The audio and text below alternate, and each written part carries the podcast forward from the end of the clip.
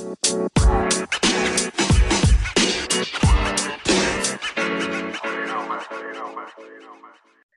and welcome to another episode of Travel with a Chance of Murder, the travel and true crime podcast where we take you through the tips and tricks of visiting destinations around the globe and follow it up with a true crime tale to try and scare you away a little bit. I'm Cassidy, and I'll be your spooktacular storyteller, the host that walks you through each city or country's terrifying tale of true crime. On the other end of the mic, we have Allie, our travel guru, who takes us off of the beaten path and helps us explore things we've never heard of, but definitely need to experience. Hey, Allie. Hey, Cassidy. I am so excited. I have been watching 90 Day Fiance to get ready for this episode. oh my God. I don't know if you watched it, but there's this couple, David and Lana, and Lana is from where we are going this week. And it's just they're so bad together. So I need a good palate cleanser to have like good, fresh travel aspirations for this week. Excellent. Well, Cassidy, do you want to break the news and tell our listeners where we're headed this week? We're going to Kiev. Yes, we're going to Kiev, the capital of Ukraine. Yeah, woohoo! I, as I say every week, I feel like I don't know anything about these cities or half of them. And then I do my research and I'm like, holy crap, I want to go there so bad. So Kiev is at the top of my travel list. I'm going to go to Egypt and then I'm going to go to Kiev because, like, I'm so excited about both of these places. No way. It bypassed all the other ones, huh? Interesting. Oh, yeah. Cool. I'm so excited.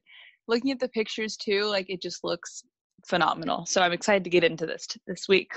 This is where a lot of my ethnic background comes from. I think my whole grandma's side is Ukrainian. So I had no idea.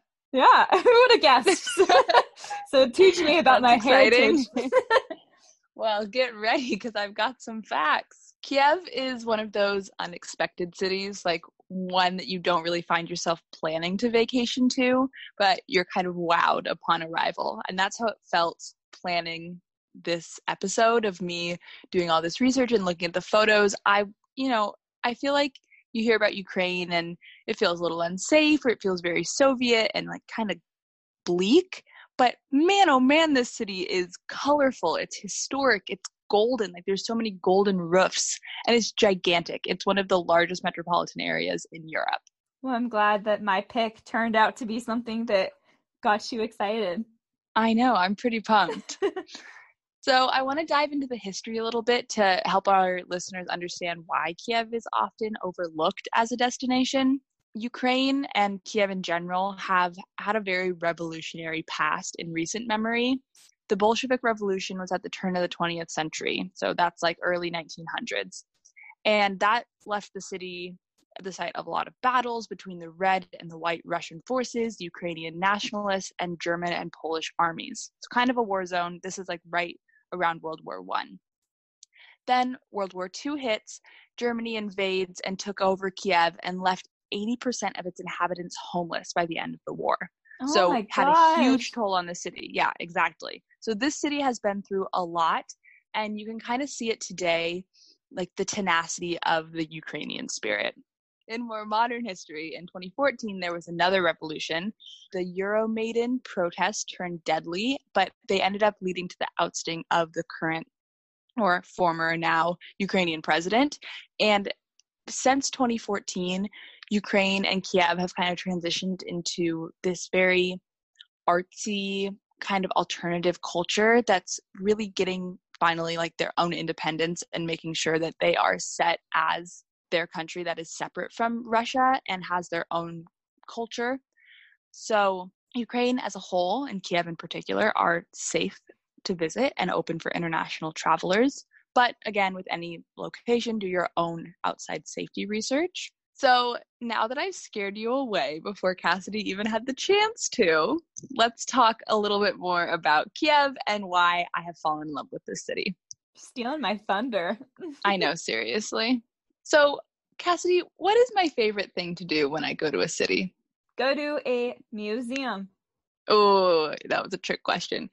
Um, okay, one of my favorite things to do, which you have heard in almost every podcast, is I oh, love oh, to go to markets. Hi. Oh shoot! I was gonna say high place. yeah, high place. Okay, so my list of things to do whenever I go to a city is one, go visit the highest spot and see the views. Two, go to a market. And three, go to their history museum. We're starting this tour on a market. Woohoo! would have been my I don't know if that would have even been my third guess, but I'm ready to eat. so again, as we say in every podcast, pardon my pronunciation. This is a difficult language, but the Bessarabisky market is the oldest market in Ukraine. You know, I love me a good market, especially when they're old. So the inside is this very grand market hall with super high ceilings, has this very old feel. It dates back to 1912. And you can purchase groceries like fresh seafood and meat and really great produce. But more importantly, what you can do is sample some local food. Oh my gosh, like Costco, all the samples. okay, not exactly. but I like where you're, I, yes, the Bessarabisky market is to Ukraine as the Costco is to the United States. I'm joking. so, a couple of can't miss food items. I'm trying to make you guys hungry. Couple of can't miss food items in Kiev are one, vareniki, which are dumplings. If you know what pierogies are, they're very similar. Pierogi is just a Polish word, but they are these dumplings that are usually boiled and then fried and stuffed with cheese, cabbage, mushroom, and meat, usually pork. And sometimes have caramelized onions on top. To die for. Holy cow, I'm already hungry just thinking about these. My grandma makes these awesome cabbage rolls and she also makes pierogies with heavy cream and dill. Mm-hmm. So mm. good. That sounds so good. Speaking of heavy cream, there's another Ukrainian dish called syrniki, and this is cottage cheese pancakes that are served with sour cream and honey, which originally sounded really gross to me. I don't know. I felt like cottage cheese would just be weird in a pancake, but then I looked at pictures and I also watched a YouTube video of someone eating this. and they were pretty excited and it looked really good. Is it it's not chunky, right? Like it would go in no. melt in the blood. Yeah. Okay. Yeah, so it like you like mix up the batter it seems like it has some sort of wheat product wheat product in it to hold it together and then you put the um, cottage cheese in and then they fry it like a pancake and then serve it with sour cream and honey drizzled on top okay i could get on board for that some savory sweet exactly exactly and then the last street food well not the last but the last street food that i'm going to mention is called prepichika oh i'm probably pronouncing that wrong but it's a very famous street food in Kiev, and it's like a cross between a hot dog and a corn dog, which is confusing because a corn dog is a fried hot dog. But stay with me. Imagine taking a hot dog that's like in a hot dog bun and then wrapping the hot dog bun around the hot dog and frying it. So it's not like a corn dog where it's like batter all over a hot dog. It's more of like a bready fried material over the hot dog. You've explained that well. I don't know. If okay, I'd, thanks.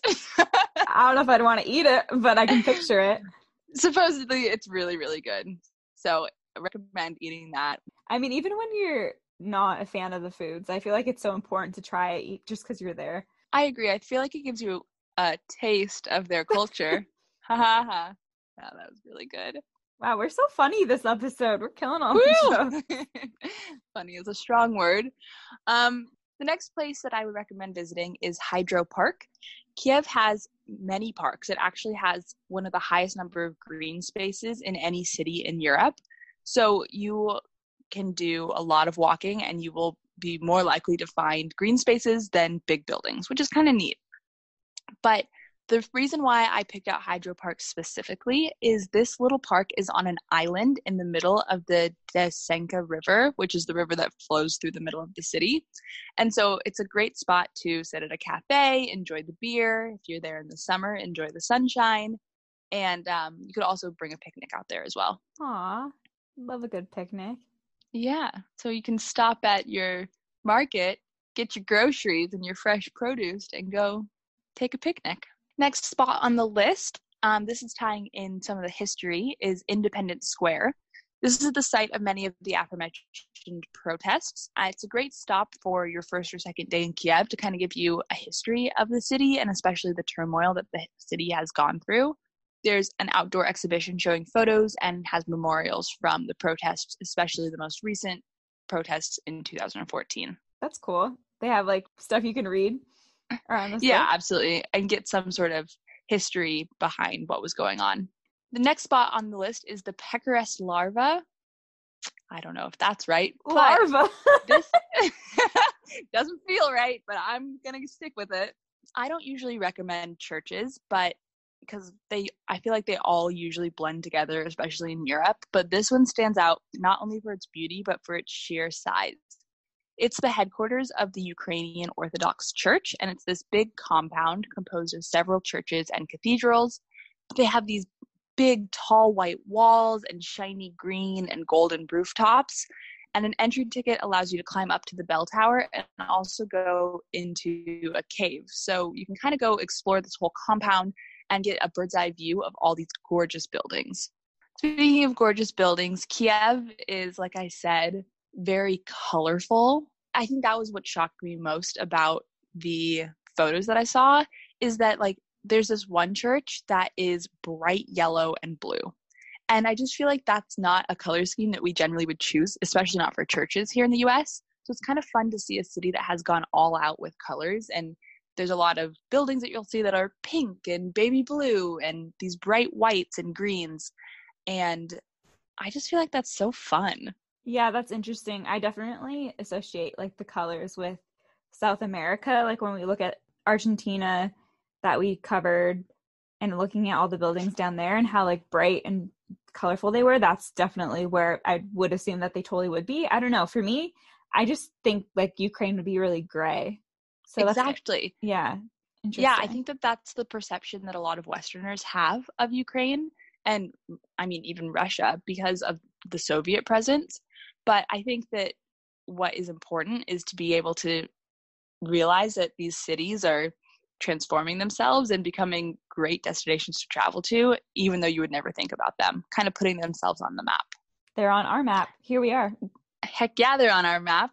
Last couple things while we're talking about the color, you should definitely go visit Kiev's Old Town, which is this like very it's funny because Kiev is so sprawling, but this is a very narrow, kind of compact area that has a lot of alleyways. But there's lots of art galleries and painters, and it almost reminds you more of Paris than an Eastern European city.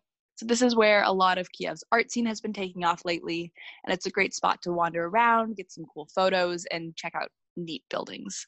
This one's less museums and more galleries, which I personally prefer because I mean, museums are great. Don't get me wrong, I love them, but it's really fun to be able to stroll down a street and like pop into one art gallery and then pop into another and be able to see the juxtaposition between the different styles of art.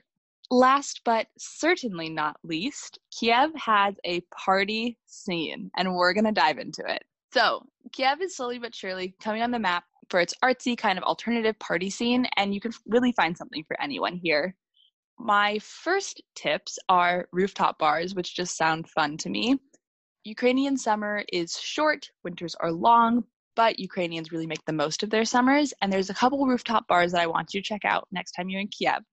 The first is called 1818, like just the numbers. And it's a cocktail bar and it's great for sunsets. You get a nice view of the city.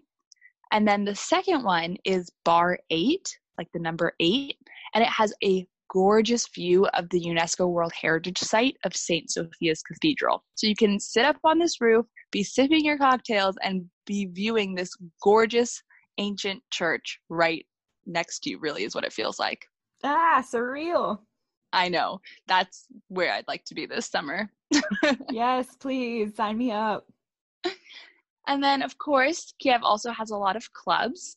When it comes to dancing, there's options for everyone, kind of all the different music genres that you like. There's one place called The Alchemist, which is fancy cocktails, but also hip hop loving crowds. So they also often have DJ sets. You can go dance the night away. Most of these places are open until six in the morning. Six in the morning? Europe oh. is a whole oh. different beast, Cassidy. Oh boy. Another spot is called Closer, which is a club that's hidden inside of this old commercial complex. It's more low key, but it has this techno, like house music feel where a lot of underground artists are coming up from.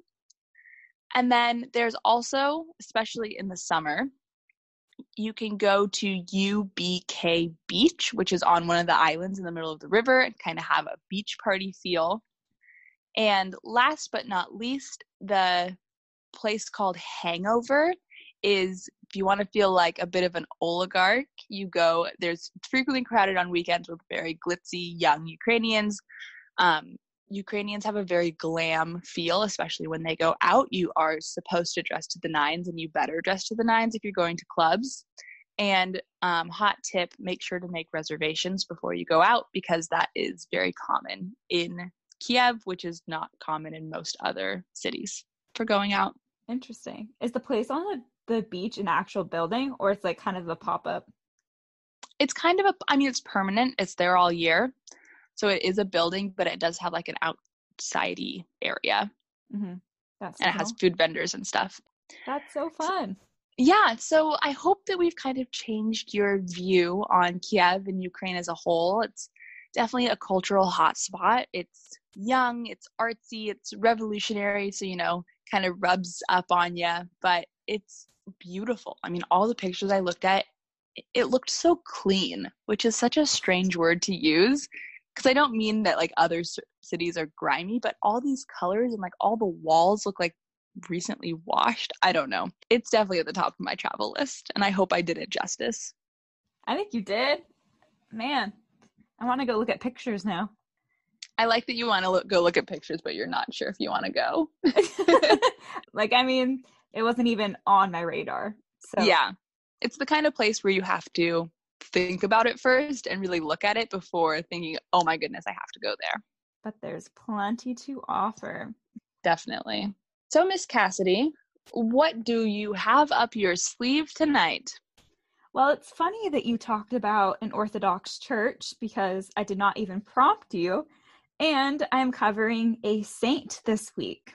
Oh, how convenient. I'm actually curious if you've heard of this before because you grew up going to Catholic school. So I'm intrigued to see if you've ever heard of Olga of Kiev. No, I have not. And my Catholic father is going to be very upset with me. well, I mean, with her backstory, I wouldn't be shocked if they didn't teach this to you in school. So, Yikes. there's a lot of saints too. Mm-hmm, definitely. Well, Miss Olga was a saint for the Catholic Church and the Eastern Orthodox Church, and she lived her life almost as unsaintly as one could be. I like her already. She sounds fun. she's a woman after our own heart. She's uh, she's quite a lady. She's known for having executed one of the most bone-chilling revenge tours in history. What does that even mean? Girl knows how to get revenge. So we're going back pretty far in history to the 10th century, so the 900s ish, back to Kievan. They call it Kievan Russia because at this time it covered all of Russia, Ukraine, and Belarus. So it's this giant nation. Um, they call it a loose tribal federation. They had a pagan culture and it was ruled by the Rurik dynasty, which is named after Olga's father in law. So when Princess Olga was born, it's disputed of course, this is so long ago, the records are kind of hard to find. Some say that it was around 879, others say 890, but what we do know is she married Prince Igor and took the throne of Kiev in Russia in 912, and then they had a son together in 942. Wait, hold on. 942? Yeah. She took the throne in 912 and they didn't have a kid until 942? Yeah, I'm sure that caused quite a stir in court that she didn't get pregnant for so long. Holy cow. But I don't have notes about that, so moving on. Sorry. Good. I read that when I was proofreading and I was like, that is, hmm, should I look into that?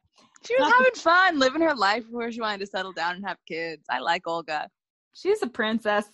But anyway, three years after the birth of their son, her husband Igor traveled to meet the Drevlians, a Slavic tribe who owed him tribute.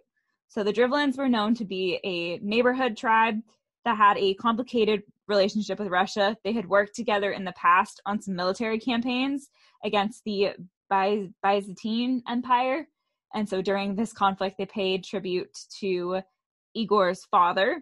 For those of you who don't know, tribute's like money paid for protection. You pay it to a powerful warlord, so they protect you mostly from their own forces hurting you, but it can also be from a third party.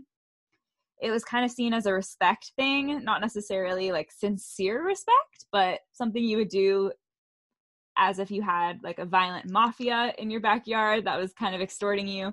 You would pay them so they wouldn't like actually physically harm you. So that was happening in Russia or Ukraine at this time. The Drevlians had paid tribute, like I said, to Igor's dad, and then they quit in 912 when his father had passed away and Igor took the throne. So they had begun to shop locally to pay tribute to a other nearby warlord. And Igor was like, uh, this looks bad that they just stopped paying money to us and decides to go see them because a prince who loses their tribute is thought of to be someone who loses legitimacy. And of mm. course, that is everything you ought to have strong perception at this time. So he needed to go to kind of save face. So he goes in 945 to get this tribute, but it turns out, mm, wrong move, buddy. when he goes and demands that they give him money, they choose to kill him off instead. Womp womp. And this is where the revenge scheme kind of comes into play because they must have had a really strong, happy marriage. They were together for over 30 years. yeah, that's true. It said she just didn't, didn't take his death very well. I mean, um, I wouldn't take his death very well if my husband went to go demand his tribute and was murdered instead. Yeah, especially when you think of it, it's really just a run of the mill routine thing. Like you're used to just getting these lump payments every so often.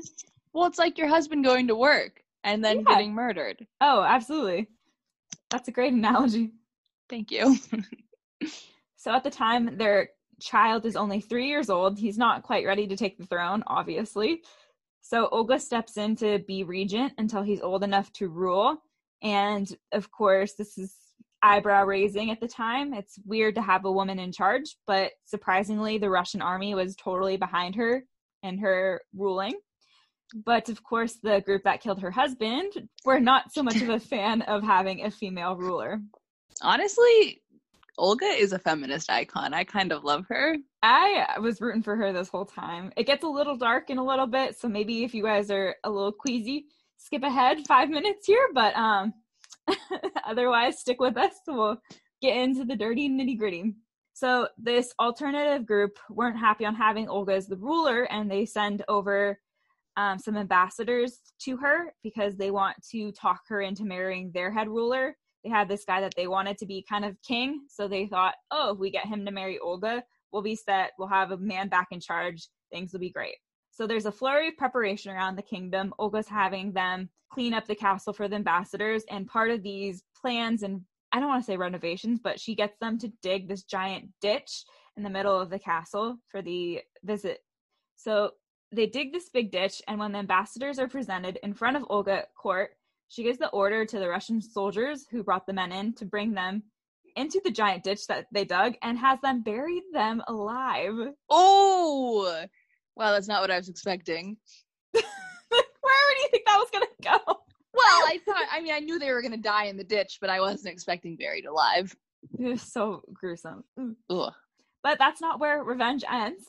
She makes nice with the Drevlians and says that, you know what? No, we we're going to continue down this marriage path. I'm okay with marrying one of your people. Send over your best suitors and we'll have some conversations. okay, Olga, what are you what are you cooking up now? Girls scheming. And when the second batch come to the palace, she locks them in the bathhouse and sets it on fire. wow, I shouldn't be laughing about that, but that's hilarious. It's yeah, I know. It's so long ago, so it's a little less awful, terrible, scary, but yeah. Oh. Okay, what's next on this hit parade? Let's keep going. Yeah, if that's not enough, it said that she had 5,000 men killed at a feast that was held in her honor when she went to visit the Drevlians to help her husband finish the job of collecting their tribute. So she kills off these men. It said, mm, was there actually 5,000 or not? Who knows? History might have inflated that number a bit, but with her dislike for these people, it wouldn't be shocking if it was that many. Honestly, I wouldn't be surprised. So after she kills the people, she sieges the city and basically kind of holds them there because they're refusing to pay their taxes. They ask if they can parlay and offer various goods like honey and fur in exchange for their transgression. But Olga's like, fine, we can figure out something else. I would like three sparrows and three pigeons from each of your houses. What? Yeah, that's that's what she wants. So they Okay. are like, cool, that's a great deal for us. That's way less money than we would have had to give you. So they give her these birds, and Olga, who is a evil genius, gets the soldiers to tie a piece of sulfur to each of the pigeon or sparrow's like claws or legs or whatever with um, some cloth. So when night falls, she tells her soldiers to release the pigeons and the sparrows, who, of course, they're birds. They're going to fly to their nests. So they fly to their nests and set the whole village on fire. this woman is I don't want to say ahead of her time because I feel like this is definitely like mid- medieval dark ages crap to do, but holy moly. No, she's kind She's- of ahead of her time because I read that in World War II, the United States did something similar. Honestly, I need I'm like kind of mad the Catholic school teachers never mentioned this lady. that they conveniently left her out. Yeah, okay, we talk about all the male saints. Why are we not talking about Olga? So Olga lights this whole village on fire without lifting a single hand. And the villagers are, of course, fleeing from their houses because they are burning. And it's impossible to extinguish any of the flames because all the houses are on fire at the same time. Well, So- and it's brilliant because you can't track it back to Olga. I mean, who knows? Maybe it was an act of God. Maybe it was a natural disaster. It's what, the 900s? No one knows. yeah, no one's gonna be able to track that back to her, but she is kind of standing and wait waiting for them to flee. So then Olga gets the soldiers to catch them, and then of the ones she catches, she kills some, she keeps some as slaves, and has the rest finally pay off the tribute. Holy cow, Olga. Chill out, lady. Oh, she actually does chill out. So somewhere in between all the vengeance, Olga, of course, finds God and converts to Christianity. the twist I was not expecting. uh-huh. Well, you kind of knew at the beginning. I mean, she had to be a saint somehow. I guess so. I guess. I mean, I guess. Sounds like anyone can be a saint. My goodness. the bar is a little low. So it's estimated she gets baptized somewhere between 945 and 957.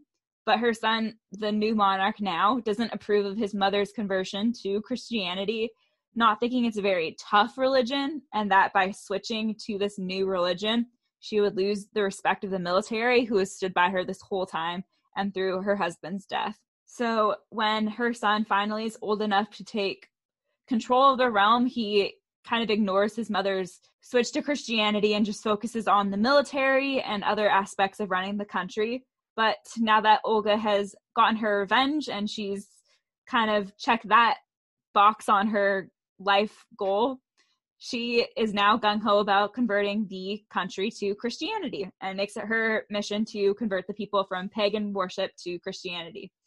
So she's writing to archbishops and priests to come to her country, but again, because the ruler is a pagan, the Roman emperor accuses her of lies and trickery, which I mean, her background and her reputation's not great, so fair enough. yeah, honestly. There's an archbishop that claims it's impossible to convert all the people of Russia. The country is just too big, there's too many people. And when he tries, he was expelled from the country by some of her son's allies, and his fellow travelers were killed from being in the country and trying to convert people. So the Roman Empire kind of associated sending priests to their deaths if they were to send them to Russia, and no one really wanted to go to the country. Before Olga passed away in 969, she kept a Catholic priest near her at all times. Her son, like I said, didn't really approve of her Christian ways, but with the priest, she was able to give her last rites, and her son allowed her to have a Christian burial than a pagan celebration. Nice. Compromise. Yeah, I mean, that's really the least you can expect. It's his mom. She was the only person he had like his whole life, and True. want to give her their, her final wishes kind of thing. So the country remained pagan for all of her son's reign, but her son's son was Vladimir the Great. And Vladimir mm. did actually make Christianity the official religion of the nation in the 980s. It said that when Olga's son, I'm too scared to say his name, so I'm not going to try. Fair. when Olga's son was off doing these like military expeditions, his son Vladimir the Great would have been in Olga's care. So they had a lot of like nice quality bonding one on one time. And it said that this might have been the reasoning behind why he made Christianity the official religion. So, despite her bloody revenge on the Drevlians, Olga was made a saint in 1547. So, like, very long after she passed away and after Christianity was the official religion of the nation. But nonetheless, she was made an official saint because of her efforts to make Russia a Christian nation. And although she did not succeed in converting her son, she is considered to be what is called as apostolos or equal to the apostles. Holy cow. That Yeah. They really elevated her. Or is this for Ukrainian Orthodox religion? religion? It could be for the Orthodox. I mean, it's that's pretty impressive. That's a high title. High, yeah. It says she's a saint for both the Catholic Church and the Eastern Orthodox, so maybe that quote is pulled from the Eastern Orthodox. That is how Olga of Kiev executed one of the most bone chilling revenge tours in history. I do have a couple fun facts because I just she's so interesting. I could not add them into the end of my story. I love her. Let's hear it. It said that she was romantically linked to Constantine the Sixth, or not six, sorry, my Roman numerals of Constantine the Seventh. But it's theorized he might have denied Olga the official bishop and priest that she asked for in her conquest of making Russia a Christianic country because she refused his proposals of marriage. Oh, but history doesn't think that's 100% likely because she was one an older lady at that point and two by the time she would have met with the emperor he already had a wife so. Okay well there can be some scandal. Mm-hmm. and this one's my, uh, this one i think is cool. At the end of her life kiev was under siege but this took place like while her son was at a military campaign somewhere near the danube so Olga was forced to organize the defense of the city with her grandkids and managed to somehow succeed in holding the enemy off until her son arrived. Man, imagine you being her grandchild and just being like, Grandma, what are we going to do today? And she goes, We're going to save the city. Is there a movie made out of her? I uh, didn't see anything, but there has to be some kind of documentary or something. Or I, book. I'm going to look her up. I would just imagine like lying in bed at night, like, Grandma, tell me the one again about how you went and lit the whole village on fire. oh my god, you're so right. so funny. Tell me the one again about the birds. oh, she's so kick ass. Oh boy. True crime. Well, thanks for tuning in to another episode of Travel with a Chance of Murder. This was our episode on Kiev, Ukraine. And man, it was a good one travel with a chance of a whole lot of murder. yes, seriously. Well, hopefully we've um, kind of changed your mind a little bit on Ukraine and Kiev and put Kiev up on the top of your travel destination bucket list. And we'll see you next time at our next destination. Bye! On behalf of the flight crew, thank you for flying with us and have a pleasant day.